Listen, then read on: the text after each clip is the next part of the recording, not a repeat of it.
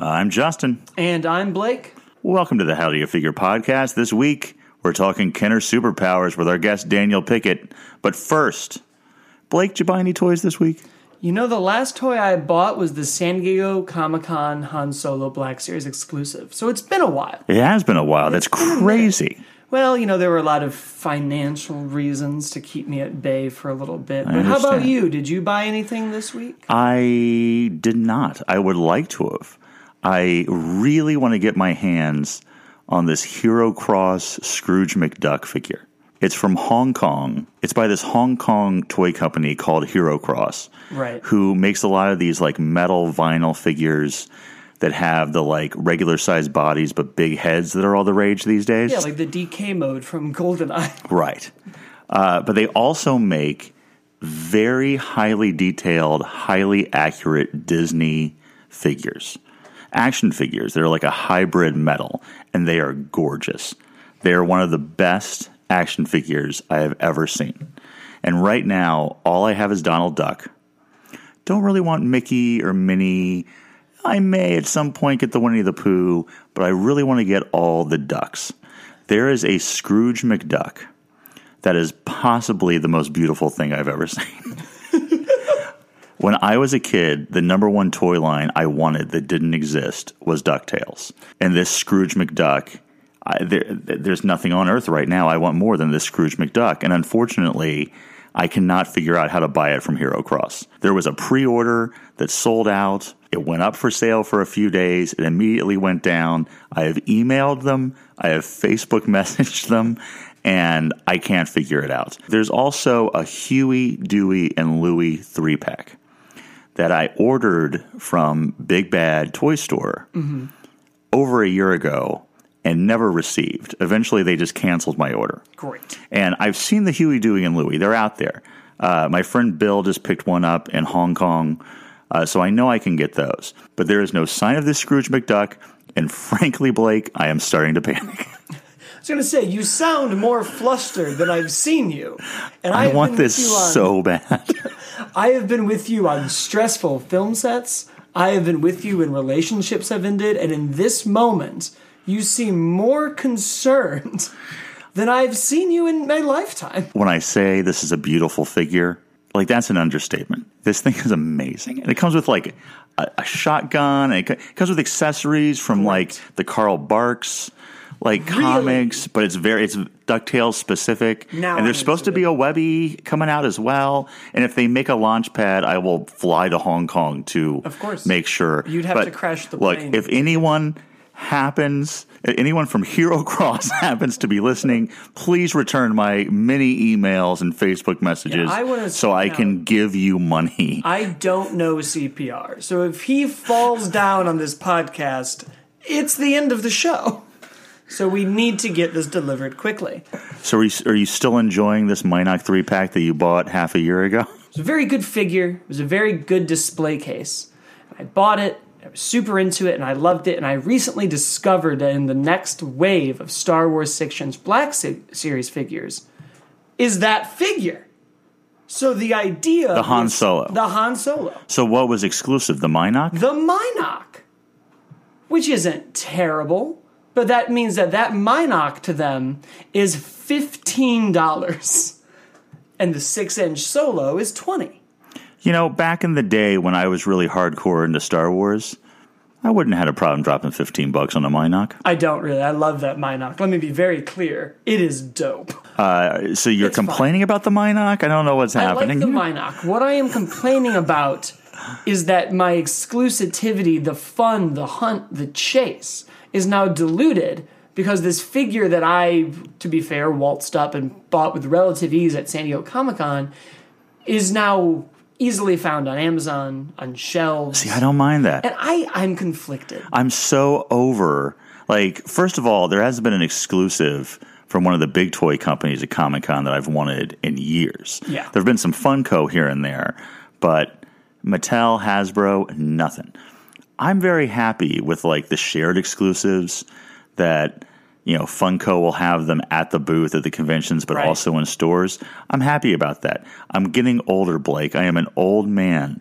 who is frustrated with having to get back in the day when I was a child, when I was your age, I stood in line every single day at Comic Con in order to get these exclusive Green Lanterns that Right. were a different color every day.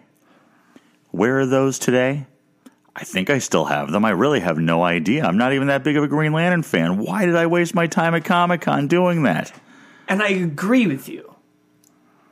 I just am kind of like, well, I think the specialness, the thrill of the hunt, is so small in toy collecting now already, with Toys R Us being gone, with kind of store exclusives, kind of the the thrill of the chase is so easy now, even with like old things. So you're found. you're pro so you're pro exclusives and you want them to be harder to get.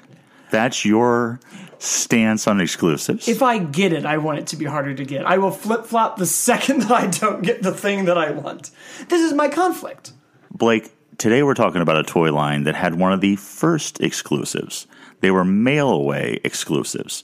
We're talking about Kenner's Superpowers.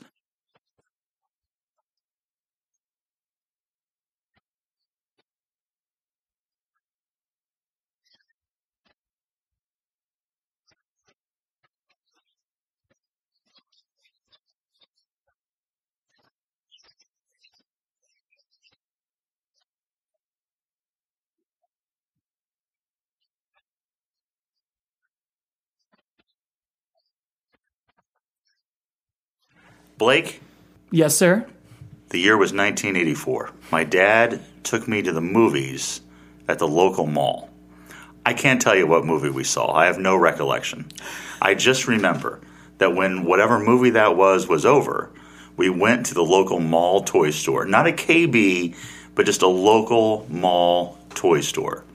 And that's when I saw him for the first time.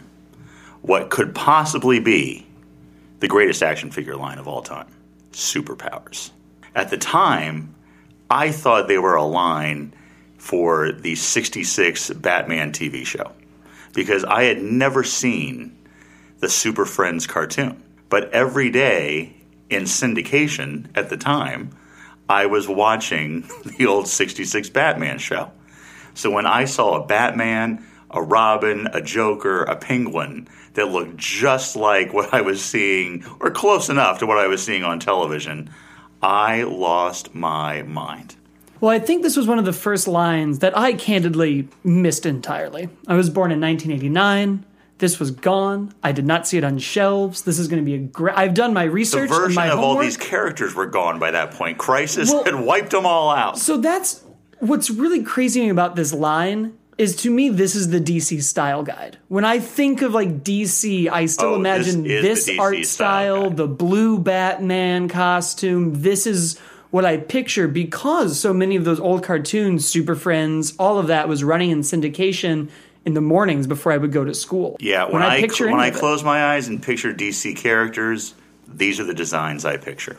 yeah. And that's why we're talking superpowers this week. And our guest this week to talk superpowers, Daniel Pickett, action figure insider's own Julius Marx. Daniel, how's it going? It's going great. Awesome. You know me, I love talking superpowers. oh, I know. It's my jam. This is not the first time we've done this, but the first time with microphones. yes, absolutely. so, Daniel, do you remember when you saw superpower figures for the first time? Yes, and that's kind of a strange story also. So I was still collecting toys in 84, but I had for some reason I made a hard stop. I you know, I was totally into Star Wars, like all the Kenner stuff, and I just stopped after Return of the Jedi, I stopped. I never got any of the Power of the Force guys, and I just did this pivot to Gen 1 Transformers. Like that's all I was after. So I was in the stores looking for that. So I know I saw them, but they didn't really register with me. At that time in my life, I was comic wise a Marvel kid. Yeah. Growing up as a little kid, I, I exclusively read DC. But at that time, it was like Marvel, Marvel, Marvel. So it wasn't until around when you were born, like the 89 Batman, and then with Batman animated series, I was reading the J.M. DeMatteis Doctor Fate series. Oh, yeah. And uh, because I was starting to transition back into DC with like Sandman and Animal Man and all that stuff, and a buddy of mine was like, "You know, they made a figure of Doctor Fate." I'm like, "What are you talking about? No one has made Doctor Fate. That is ridiculous." He's like, "No, no, like." We have this so I, this was a I was at this community theater and there was a guy that hung out there that was like special needs that loved all things superheroes and he would bring all his toys with him and hang out. Like, no, no, James has got that guy. Go look. And I went like, what? What are you talking? about? And so like I was exposed to superpowers and from then on I was like dove in both feet. I was like, I have to get them all loose. I have to get them all carded. I have to get ones that have never been made. Uh, I have to learn everything about this line, and it just has become an obsession ever since. But in the stores, I missed them completely Huh. Yeah. That's so interesting. because we. I mean, you know, they were on clearance in Oh, yeah. KBs, and like they were everywhere. Especially like I feel like those smaller, the shorter cards, uh, the cut down cards that had like Robin, Batman, Right. Like those would be in clearance bins at KB's for years after that line ended. Those those slim cards were actually only at a Canadian gas station. Really? Of course they were. What am I thinking of? I don't know. Hold Wow. on. There was Yeah. a. I'm ashamed, Blake. So- I'm ashamed. I would be too I if just he got hadn't. schooled by Daniel. And luckily, he's the only person that I allow to school me in action figures. if he hadn't said the words Canadian gas station, which to me is just like deep cut trivia knowledge that no one should have. I should have that knowledge, Blake. You do now. All of our listeners do now. Do you know the? well, I, hold on. I want to have so many thoughts at once on this one thing, and I want to get all of them straight. One, First of all, what were the 80s like? Tell me everything about gas that was less than $5 a gallon. That sounds fascinating. But really, we now toy wise live in a world where when you see a, well, I guess not Toys R Us anymore, but an Amazon exclusive, a GameStop exclusive, Best Buy, I get upset when it's like FYE, which I don't know where the hell an FYE is. They used to have them. They just closed Yeah. down here within the past two years. Yeah, years. But there was a time where the only place to get something collectible was not like a Shell or an Amoco. It was a Canadian gas station. Right. A country you really only went to in America if you were 18 and needed beer. Look, that that is the getting to Canada is the least of your worries if you were a superpowers collector because there was a figure two actually that were only available in Argentina. What? I feel like we're getting a little deep right off the bat. We're really in the weeds here. Let, I- I- let's backtrack a little bit, Blake, before we blow your mind too much, and jump into the original first superpowers line. Great. So you had all of your like main classic DC I think it's superheroes. 12 figures in wave one, in assortment one, which was crazy at the time. Yeah, I've got them pulled up if we need them. But yeah, there were 12. And it is, you're right. These are like, if you announce figures Aquaman, Batman, The Flash, Green Lantern, Wonder Woman, Superman, your main six are just right there. Yes. You're cleared. I, you never see anything like this anymore when lines come out. Even when like Marvel Legends does an Infinity War thing, they don't give you Iron Man and Cap right away. They throw in like two Serpent Societies and Moon Knight so they can save Spidey and Hawkeye for wave four and five. And look, I'm not complaining about that. But uh, it was great to walk into the store and see all the core characters on the shelf. Well, as a collector, I think it's fun to get the deep cuts, but when I was a kid, I wanted the main people. So it really would have been something. I remember collecting The Simpsons when I was a kid. One of the first big lines I did was NECA. And after Wave 1, you never saw Homer Wait, in that NECA shirt. Simpsons, not Playmate Simpsons? Yes. It might have been Playmates then. I don't remember. I'm going to go take my I teeth out. I'll be right back. But yeah, they would do that first line. I think the only two Barts I have still are Bartman, who's awesome, and Sunday Best Bart. You never found another That one. was Playmates. You That are talking about Playmates. Playmates. Great. You're not that Okay. young.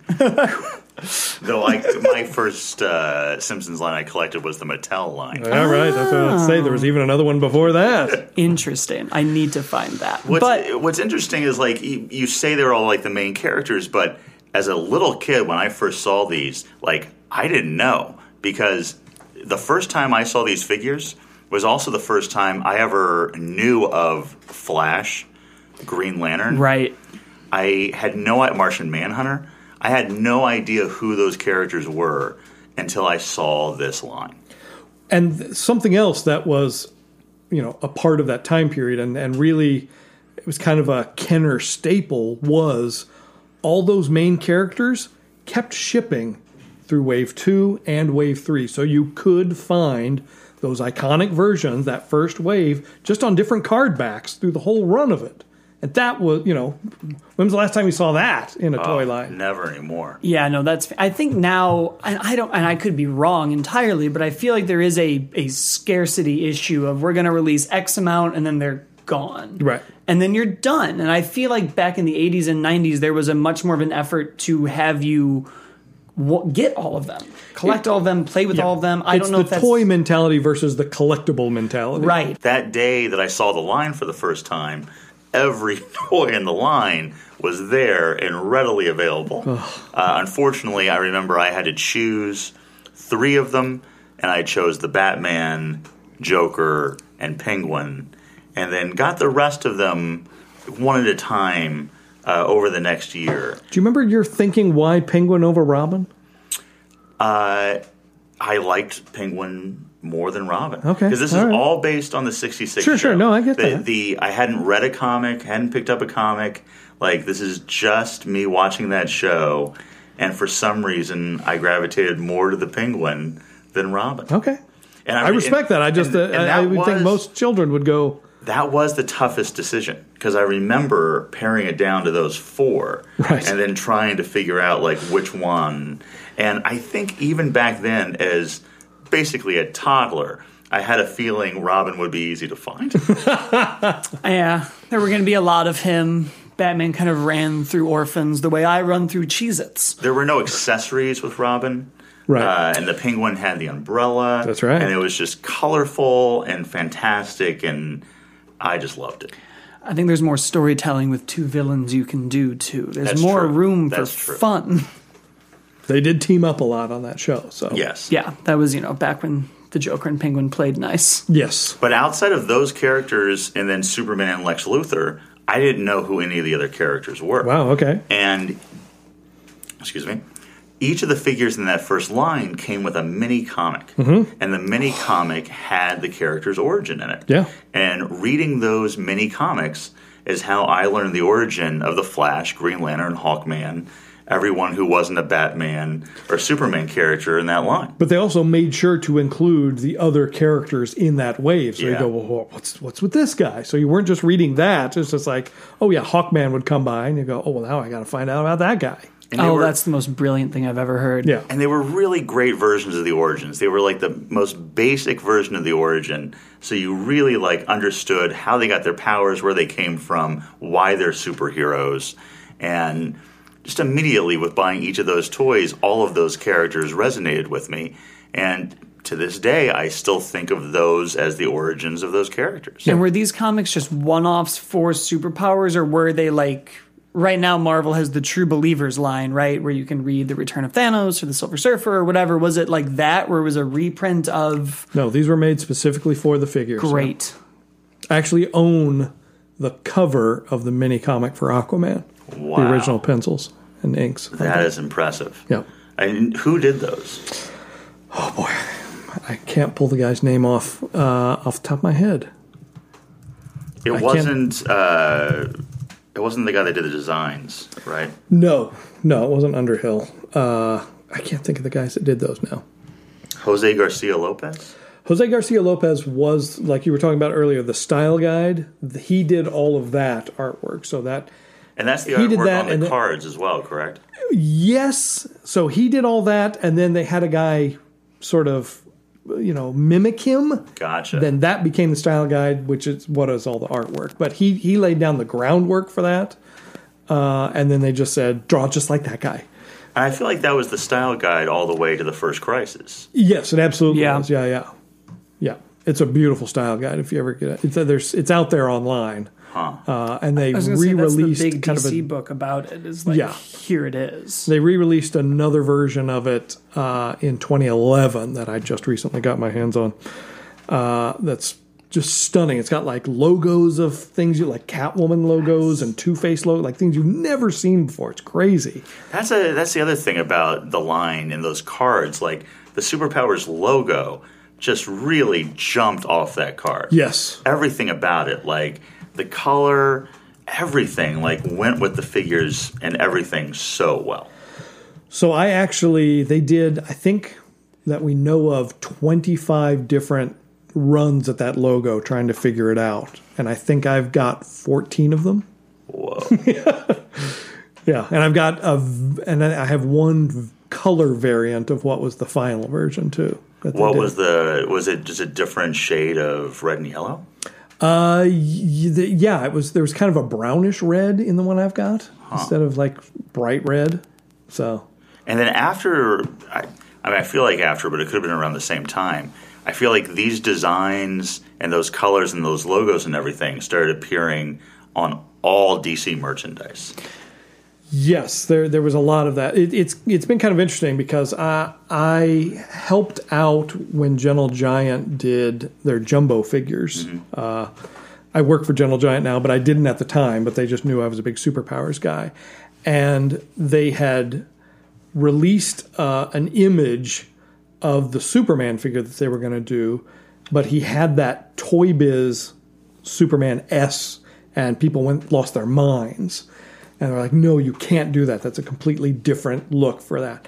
And it turns out Kenner kind of made that logo, like it doesn't exist in a style guide anywhere, and the artwork on Superman's card can't be found in the style guide either in that exact format. There's hmm. his cape is different in the style guide, but they had to make it flip to fit on the card. So there's all this kind of weird sort of toy uh, anthropology that we've had to do to mimic and and get those exact uh, specifications for what they did on that. Because it was just like that that S was so broad and kind of squatty. It was like it didn't appear anywhere else. So you had to. Uh, one of the guys that started AFI with me, Jason Geyer, like he hand drew that logo. Was like, no, use this. This is what it looks like. Because he's he's kind of the most uh, anal guy about that stuff, but he's always right. You know, that's kind of the the amazing thing. It's just like, no, no, he's got this eye for it. He can immediately look and go, no, it's this, this, and this, and he just fixes it. So he was like, if we're going to make this, we're going to do this right. Let's make sure they do it right. And they they to their credit, changed it to make sure it actually matched what the Superpowers logo, what they ended up using. So, That's fantastic. yeah, yeah. And these were the 12 inch versions that Gentle Giant did of the Superpowers Yes. figures. Yeah, that yeah. came out a couple of years ago. Correct. Now, the first line of Superpowers, would you consider it the best line of superhero figures ever made? Yes, by far. Uh, you nowadays, especially when you think about like DC lines and and modern toy lines, a lot of times they just have different guys sculpting it, so you can see the weird idiosyncrasies of each person. These all look like they were done by the same guy. You know, everything was all the articulation was uniform, all the heights were the correct scale to each other. Like they really sat down and made sure this is a cohesive line, and they stuck to that through all three waves of it. Yeah, when you get into line two and you start bringing in uh, those fourth world characters of Kirby's, like the Darkseid, I just remember being so impressed because it's it's in scale for the time. Yep. and that's another character where. I saw Darkseid for the first time in a toy aisle. Yeah. And right away, the size of that figure, the glowing red eyes, like everything told me immediately this is a villain that's dangerous. Well, that was one of the impressive things that this is my first taste of superpowers. I might own like one or two that I'm unaware of at home from when I was a kid, but this is the first time I'm really looking at it. We talk about storytelling in toys and a few other episodes. To me, this nails that to exactly what Justin said. You know who these characters are from the art, from the way they're posed on the back card, from the way the figures are designed. There's like a, a villainous aspect to it that I think now it gets kind of watered down and i think that's a lot of different things that's just like designs of heroes change but like and now everybody on the planet knows who batman and superman are but it would be hard sometimes to figure out if zod or superman is the hero or villain from their toys because they're just plastic people with black and blue Yeah. and this really really has a distinction and you can almost tell who they fight because because of how they're scaled and sized up obviously darkseid would go against more of a superman and the penguin would go to somebody like batman there's a scale and scope to the characters that I think you start to see in even the comics of like, well, why doesn't the Joker go to Metropolis? Because he would die instantly in that fight. And they did something else kind of revolutionary that wasn't done at the time was that Darkseid was bigger, so they gave him a bigger card and a bigger blister and they shipped him in his own case. Like they were that uh, committed to a quality of scale that they were like, all right, we'll just make him big and ship him in his own case instead of like you know now everything's cost cutting and everything has to be like 14 different languages so we don't have to make different cards for different countries and stuff. But at the time it was like that was bonkers. And now he'd be a build a figure, and you would need to buy three figures that you don't want to have. you have to buy six figures and three that you don't want. Right. It's it's definitely like you know the first wave as far as villains had Lex, Penguin, Joker, Brainiac, um, all great villains. But the fourth world characters were definitely there was just something about them that you knew they were more trouble than these other bad guys.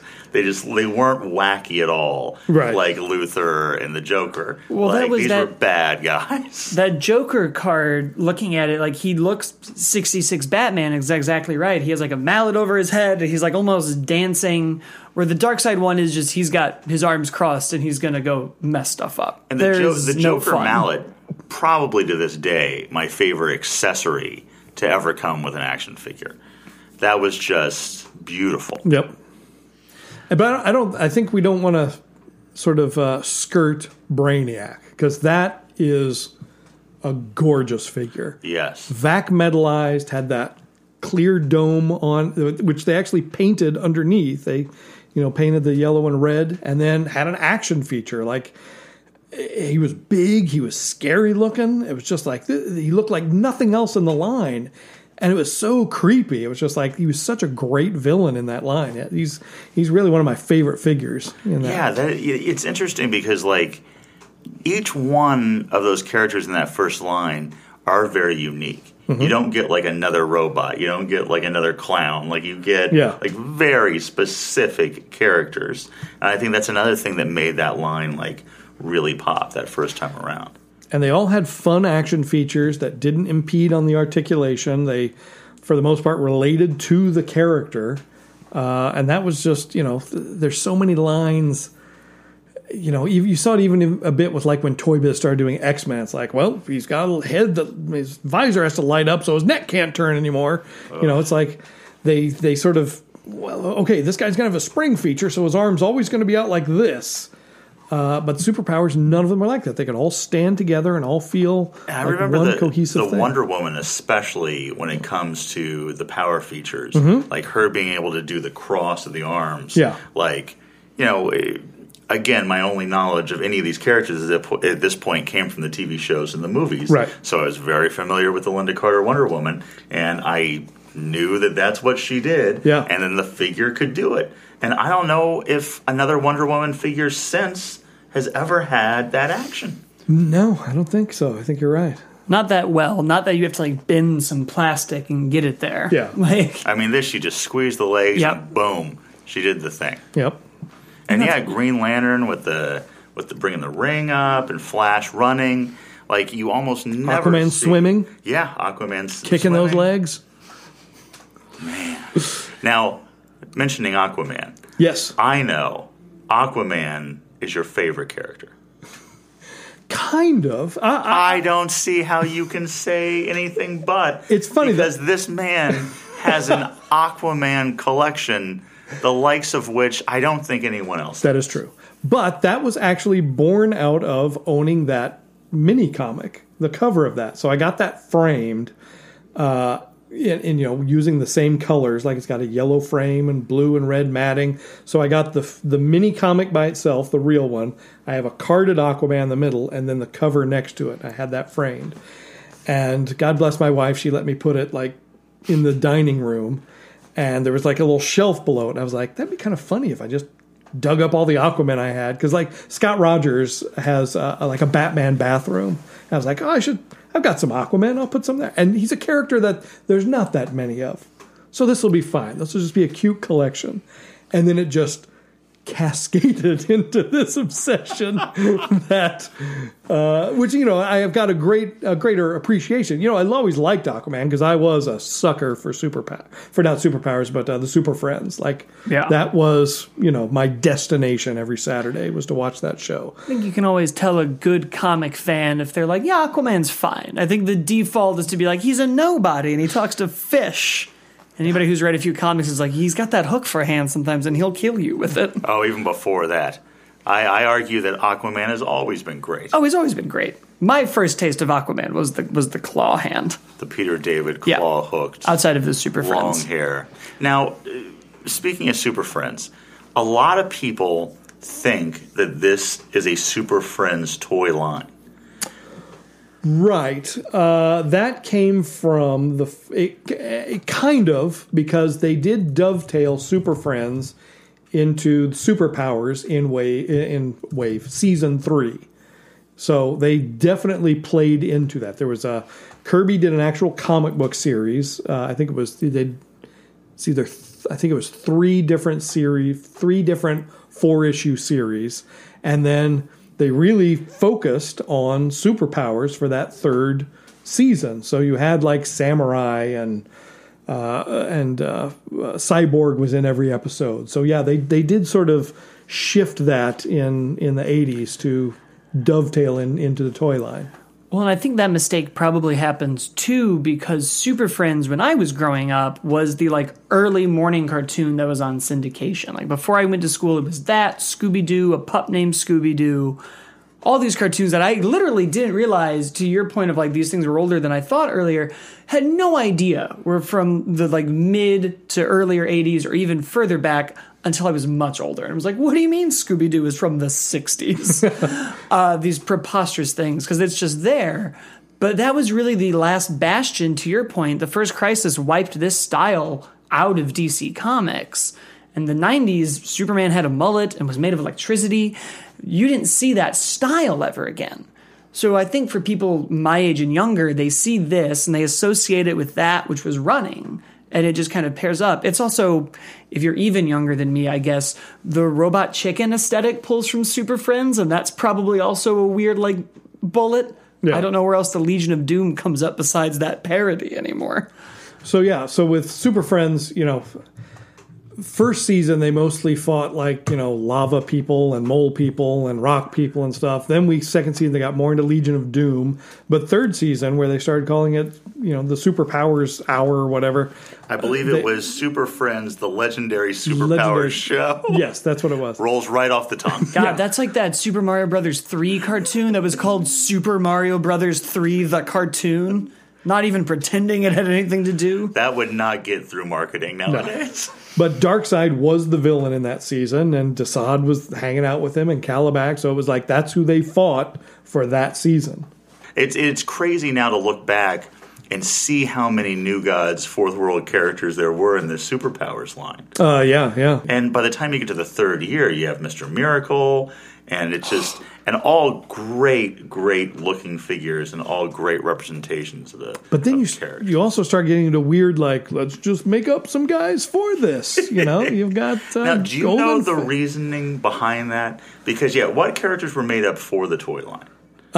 I, I'm trying to remember the if if Samurai had been in the in the cartoon previously.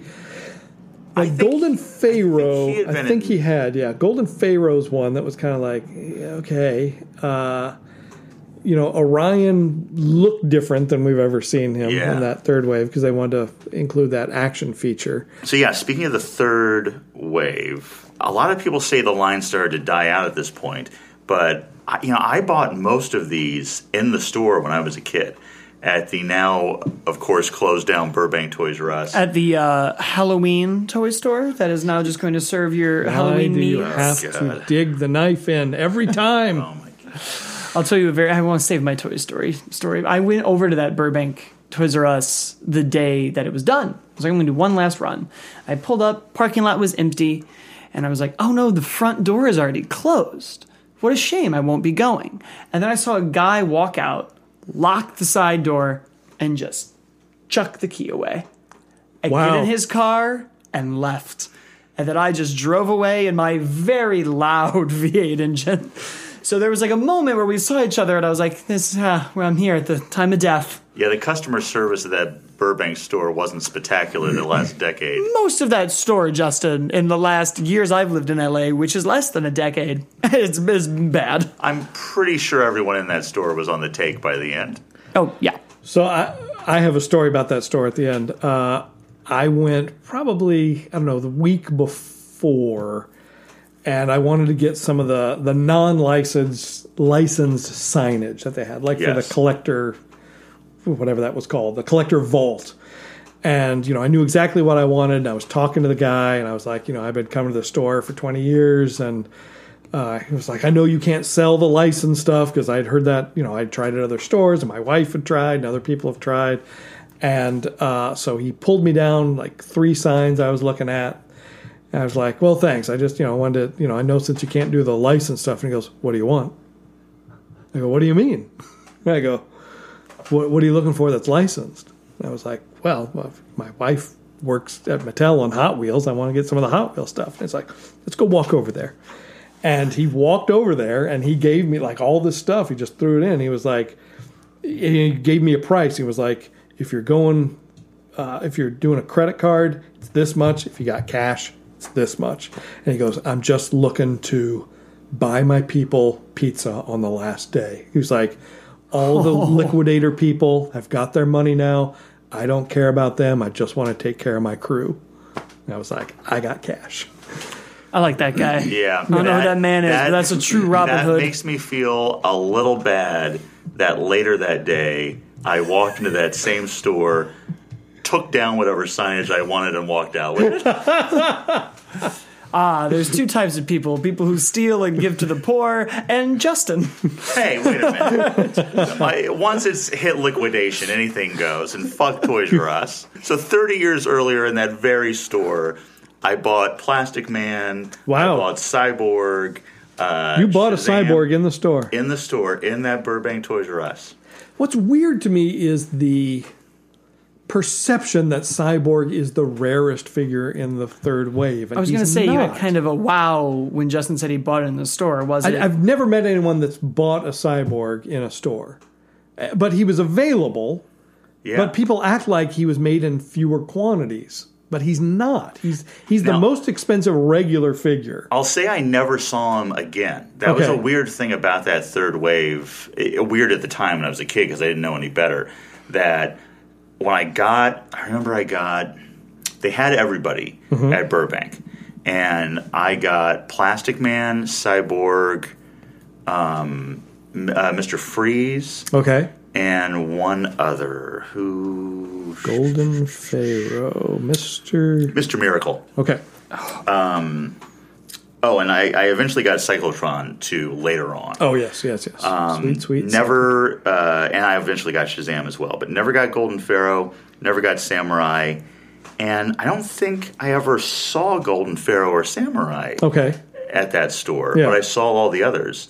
And I just remember they were there at Burbank for like a week, and then I never saw them again. Interesting. Okay. And the Plastic Man, especially, I absolutely loved. Oh, he's because at the at the time there was a Plastic Man show Yep, on yep. television. Yeah, yeah. And just like I thought those were Batman and Robin figures from the '66 Batman. I assumed there was a Plastic Man because there was a Plastic Man show. Sure. And I loved the Plastic Man show. This was a Plastic Man cartoon, but it had wraparounds with a live action Plastic Man that sounds awesome. and I loved it. And that's why when I saw that toy hanging on the shelf, Didn't he have a plastic baby too? plastic baby, plastic jet, he had all sorts of plastic everything. Yeah. Any, anything plastic, he had. I miss when DC's whole thing was if their f- name is the thing, that's just it. Everything Batman owns is Bat done. Everything Plastic Man, he has got a plastic wife, and a plastic car, and a plastic home, and a plastic house. Yes, sweet And- plastic baby. And a lot, a lot of people, I feel like, considered that third line to be like third rate characters. But to me, I thought Plastic Man was right up there on Yeah, yeah. par with Batman and Superman because he was one of those guys that had his own show. And but Shazam had a show too. You know, Right. there was that where they uh, again live action where they'd wander in the desert driving a Winnebago. I remember as a kid, Shazam confused me because I it looked like Superman, but it had a thunderbolt instead of an S. Justin- I figured that must have something to do with Superman. Shazam has confused everybody. Next year we are going to get a Shazam movie and a Captain Marvel. Well, I guess this year we're getting the no, yeah, they're both next year. They're both next year. Captain Marvel and Shazam. And at one point, both of those characters have the same name. So Jason Geyer actually came across a document that I, I can't remember if he put in the archives or not that showed that Kenner basically made the decision to kill superpowers after the first wave shipped.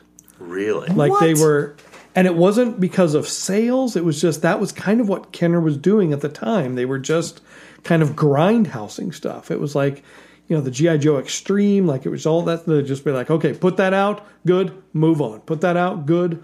So they went ahead, you know, with, I mean, they were working on stuff all the way through fourth wave, but they kind of knew that this was a finite thing and we don't care. I was going to say this is also, and maybe I'm wrong, but isn't this in that weird period where there was just no Star Wars stuff for Kenner? Like, this is post Jedi, isn't it? Like, this is kind of when Star Wars as a property went dormant. It's no, it's still they kind of ran Power of the Force ran the same time, eighty four Okay. through eighty six. So, but it was again kind of not a lot of people were collecting Right. droids, Ewoks, It was, a- cartoon. Just, and- I, it was a weird, sad time for me as as a toy fan as a kid because I loved the superpowers line. I still loved the Star Wars line. Yeah. and they both ended about the same time. Yep. and it was so confusing to me why there weren't more superpowers in Star Wars toys. It's confusing to think of a time when Star Wars wasn't dominant anymore. Wait a couple of years. Oh, yeah, we'll see.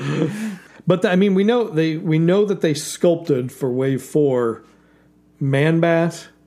Uh, they sculpted uh, Shockwave, which was a Blue Devil villain. They sculpted El Dorado, that was in the animated series. They sculpted uh, what was that other dude's name? Uh, Silicon, which was a made up character. And is that it that we know that they made? I feel like there was one. I more. feel like I've seen a Catwoman skull. The the Catwoman we have determined that she was not ever going to be part of that because that was the purple costume and that was not in the comics at that time. So that was Lee's or I can't remember if it was Lee's. I think it was Lee's or Tomart's. One of them put that into the universe that that was a superpowers. We've kind of determined that she was never never going to be part of it. Now, those are the ones that there are sculpts of. Yes. But I feel like I've seen lists of possible figures that included like Solomon Grundy.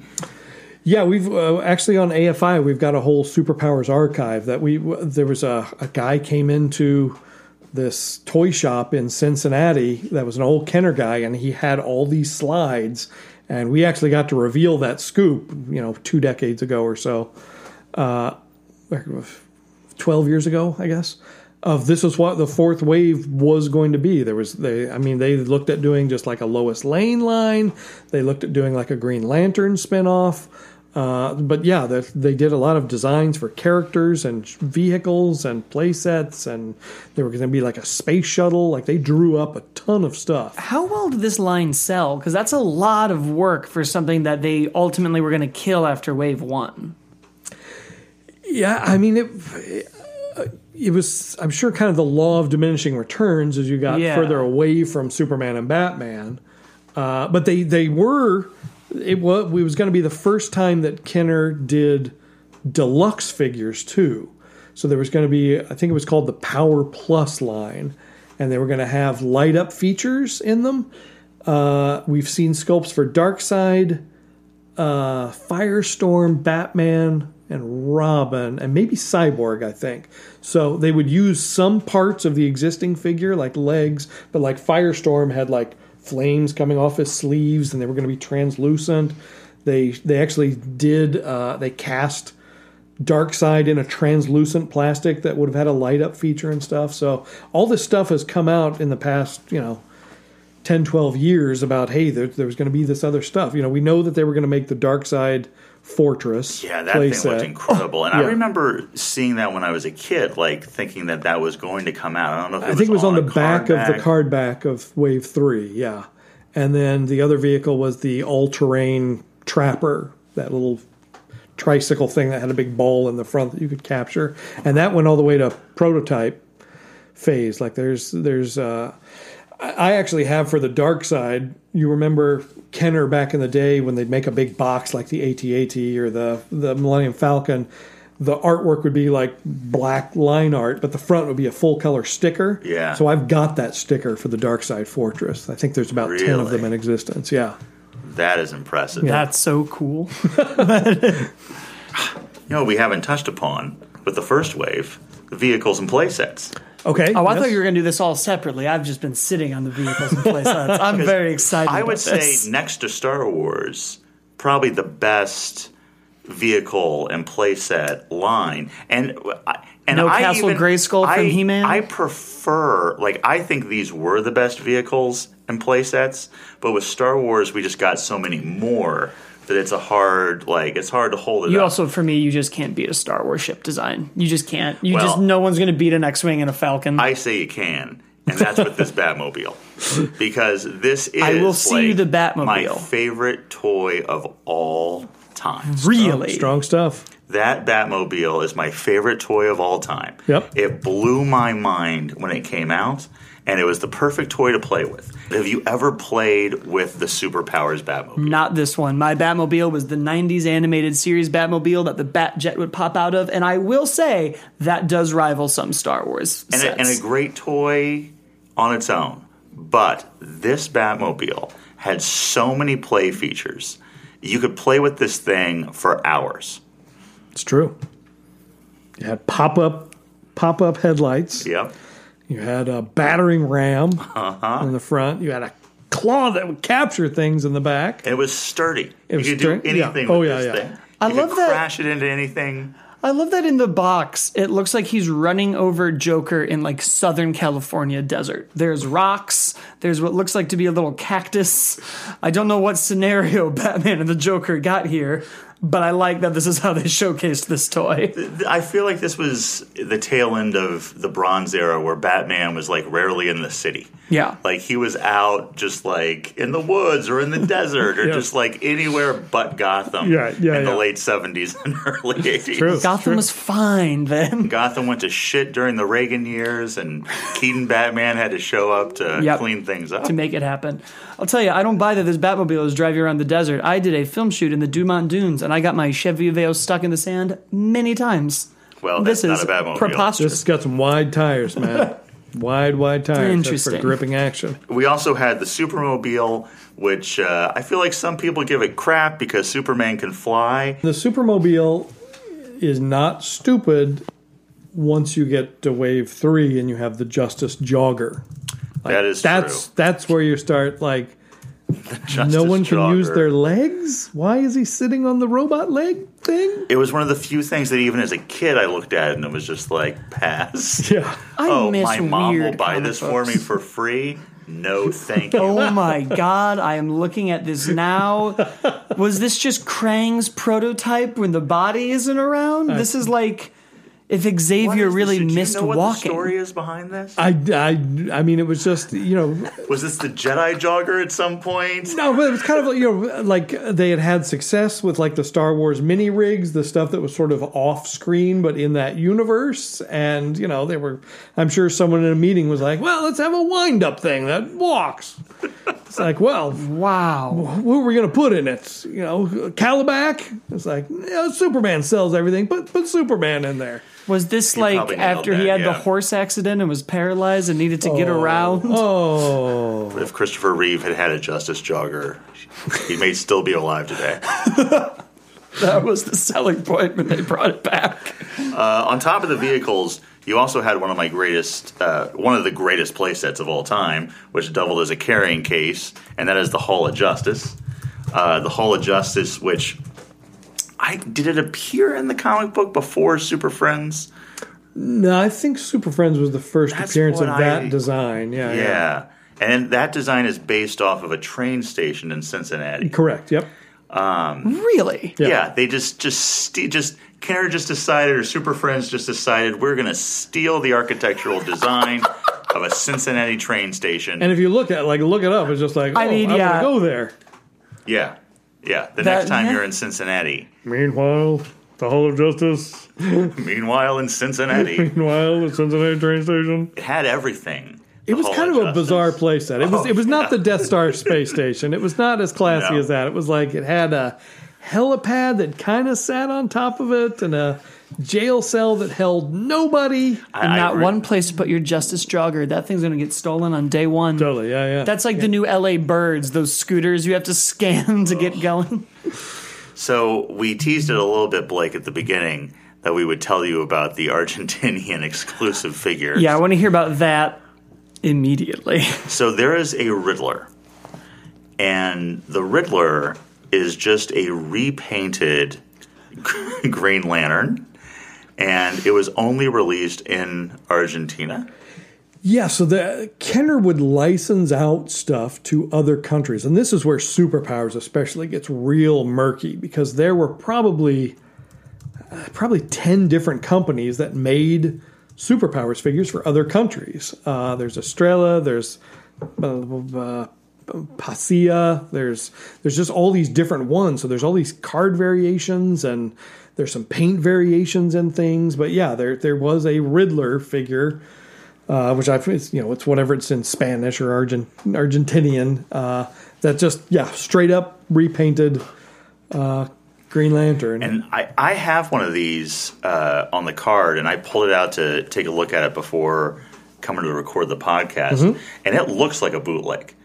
Yeah, the colors are real mismatched on his legs, and Even the way that the card, that the bubbles like attached to the card, Yeah. it looks like it was done not by like a big company, but just like someone making a custom yes, figure. Yeah, yeah. It's very weird. but he's super like he's tough to find. He's very very valuable now. I, I remember I Oh wow, he up. is just a Green Lantern. You can tell so hard that that's just a Green Lantern figure. Yeah, that they didn't is. even remove the ring.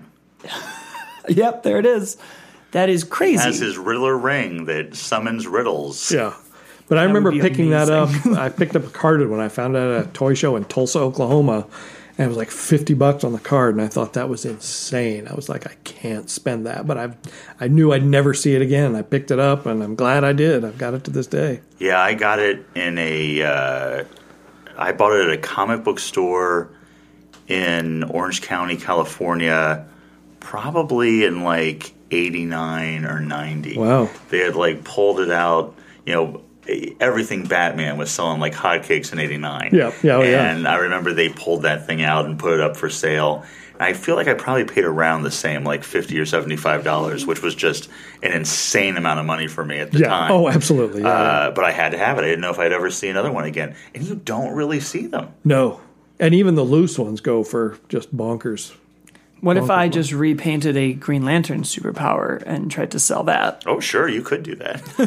Yeah, but again, you couldn't, Indistinguishable to the you human couldn't eye. quite match like the weird green legs that were a different color and like it was just different plastic and it Nor was, could you ever get ah. the amount of lead that's probably in that paint today. That is well, true. Justin, I do have a lead guy on reserve. He's got his own lead guy. wow, no idea. You never know when you're Millennials going and to their need lead guys. it's true. And then there was another Argentinian figure besides Riddler, Well, there was Captain Rayo, right? which is a s- Aquaman head on a Superman body repainted to be a character no I would one's watch ever that heard Zack of. Snyder movie every single day. Uh, But then there was also the Abominable Snowman, which was a repaint of a Toy Biz Hulk, like a white, a white version of that, uh, also on like a weird foreign card.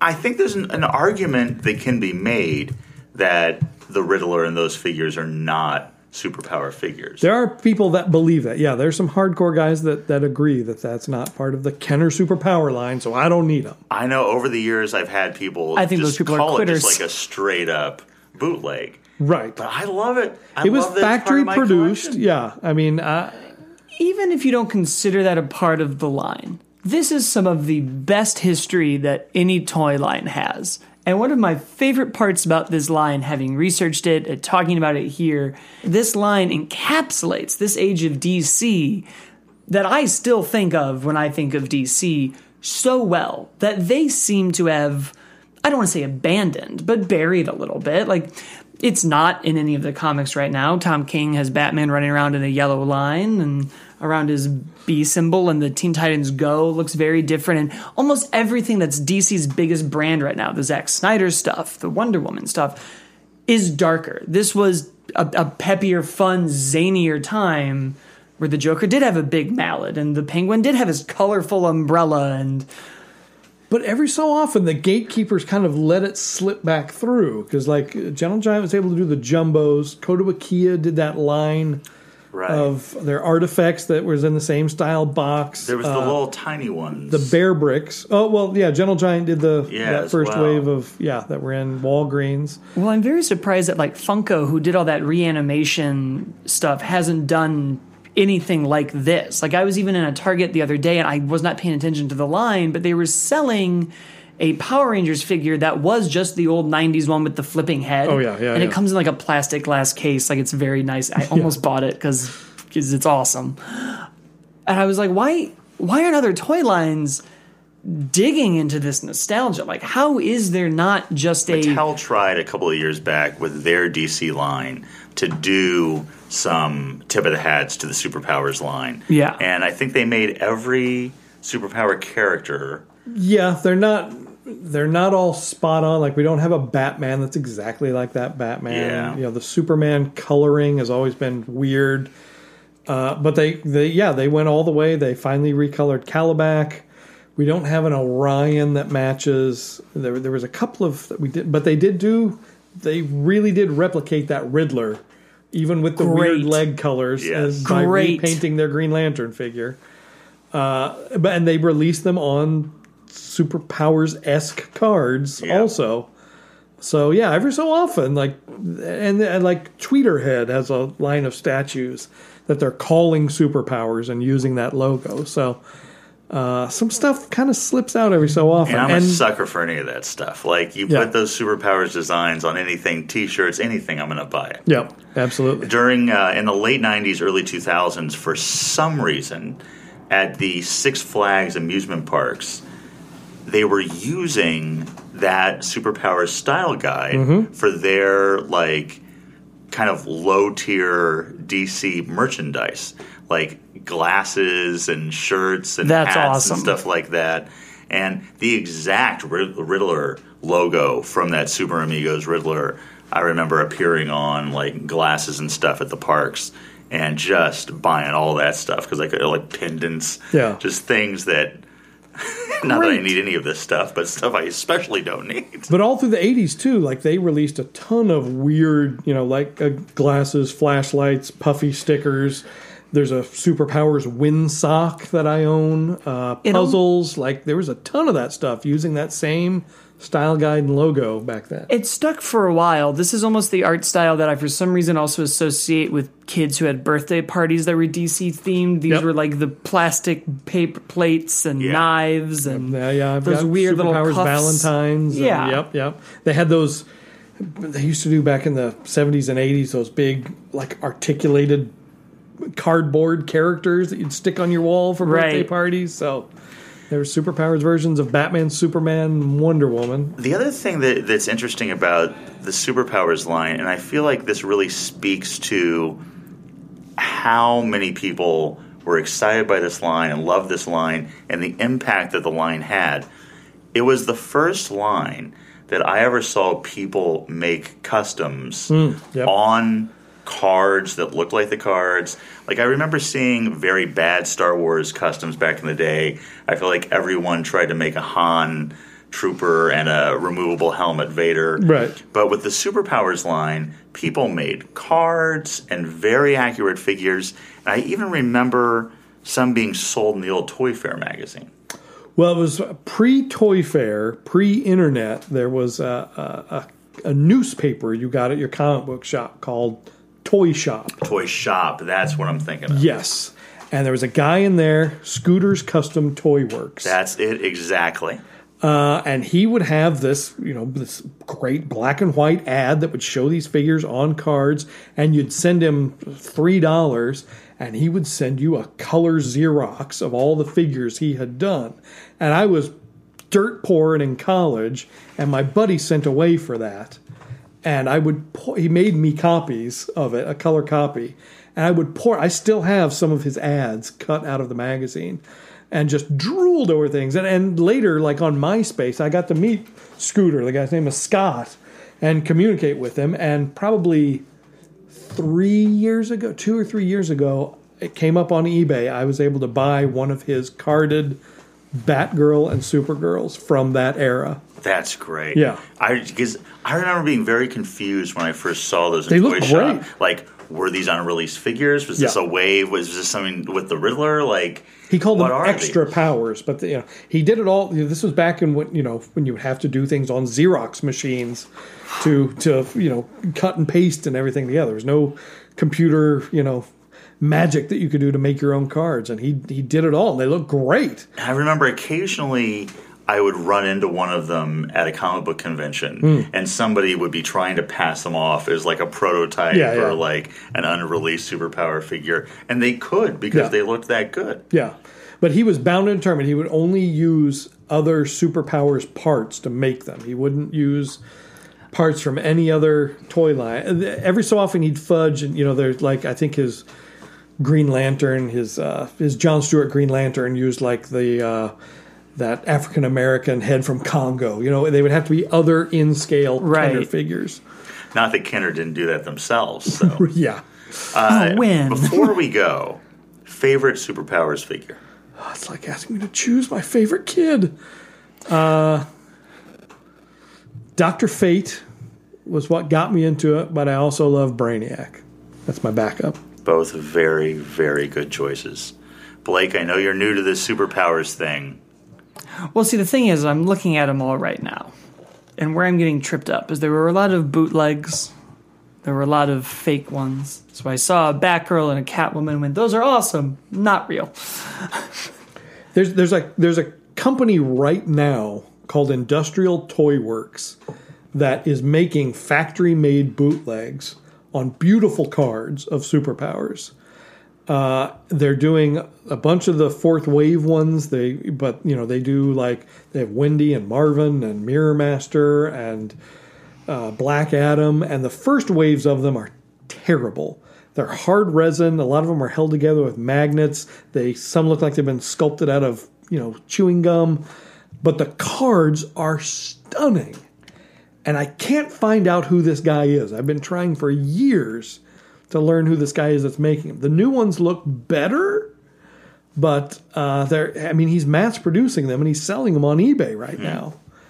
Well, if anybody out there knows who that guy is, please reach out to It us. might be this Aquaman one that I'm looking at right now. It just pops so much. And that's weird for me to say. I'm not a big Aquaman guy, I respect that. but that looks so good. Oh, it's a great looking figure. Oh, I mean, man. th- I feel like this line made me love characters that I don't know if I would have loved otherwise. Totally. Like the Aquaman, the Green Arrow. Oh, the Green Arrow oh, great is figure. such a gorgeous figure. And again, what an action feature! You Yeah. know, to dr- pull up. Yeah, everyone lost those arrows the instantly the instant you open the bubble, but Green Arrow may have been my favorite. I can. it is kind of the basic answer, but I love that Batman color scheme. I love that blue Totally. and gray. I, it's my favorite. One thing that we skipped over uh, the line may have the greatest mail away figure of all time. Right? It had a Clark Kent that you could mail away for. And as a kid, like, I didn't understand why they didn't have figures of Bruce Wayne and Clark Kent and Lois Lane and everybody. Yeah, yeah. So when I saw that there was going to be a Clark Kent figure, and they even somehow managed to make that look cool. Like the blue on the suit really pops. Yep. Like it's very appealing to a kid, even though it's just a dude in a suit. Yeah. Yeah, and they did a couple of mailaways. They had like the the superpowers kit where you get like a newsletter and a patch and you know all that stuff. They had one where you could mail away for a, a, a Superman cape, and then they did the the Clark Kent, which was great. And then they had plans to release Clark Kent on a card later, like the card art exists for that. So he was going to be probably somewhere in the fourth wave. Is there a holy grail of superpowers collectibles that you want to obtain? You have some crazy super superpowers collectibles I as do. it is, and you have some holy grails. Is there something out there that you know exists that you don't have that you would just kill for? There's there's a couple, yes. Uh, a couple of the prototypes for Fourth Wave went up for sale, and I was doing a payment plan on one of them, and because I, I just I wanted to own one of those, and another I was paying money because you know again I was you know a poor poor college kid uh, in grad school, and uh, another collector came in and offered them a crazy amount of money, and they just sold it to that guy and returned my money. yeah, that was Shockwave. Wow. Yep. Uh, I would also love any pre-production Aquaman stuff, of course. Any of the pre-production stuff, I really love. Uh, and I would love to somehow get, you know, even a casting of El Dorado. Like, that'd be pretty sweet. But how many Justice joggers do you have? I have a loose one and a boxed one. Great.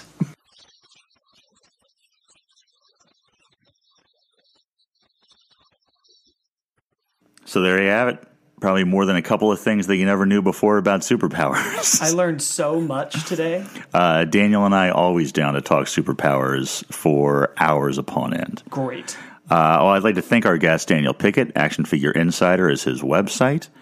And uh, I think that's it for this week, Blake. That is it for this week, and thank you guys for listening so much. Obviously, we appreciate it, and without you, we would just be two grown men talking about toys in our spare time. So keep listening, keep downloading, leave us a review on iTunes, give us five stars, because let's be honest, that was a five star interview and a five star podcast. And tell us who you want to have on the podcast. Yes, and you can do that by emailing us at how do ya figure. Now that's H O W D O Y A. How do ya figure podcast at gmail.com. We're on Twitter at how do ya figure PC. We're on Instagram at how do you figure podcast, and our Facebook page is also facebook.com slash how do you figure podcast.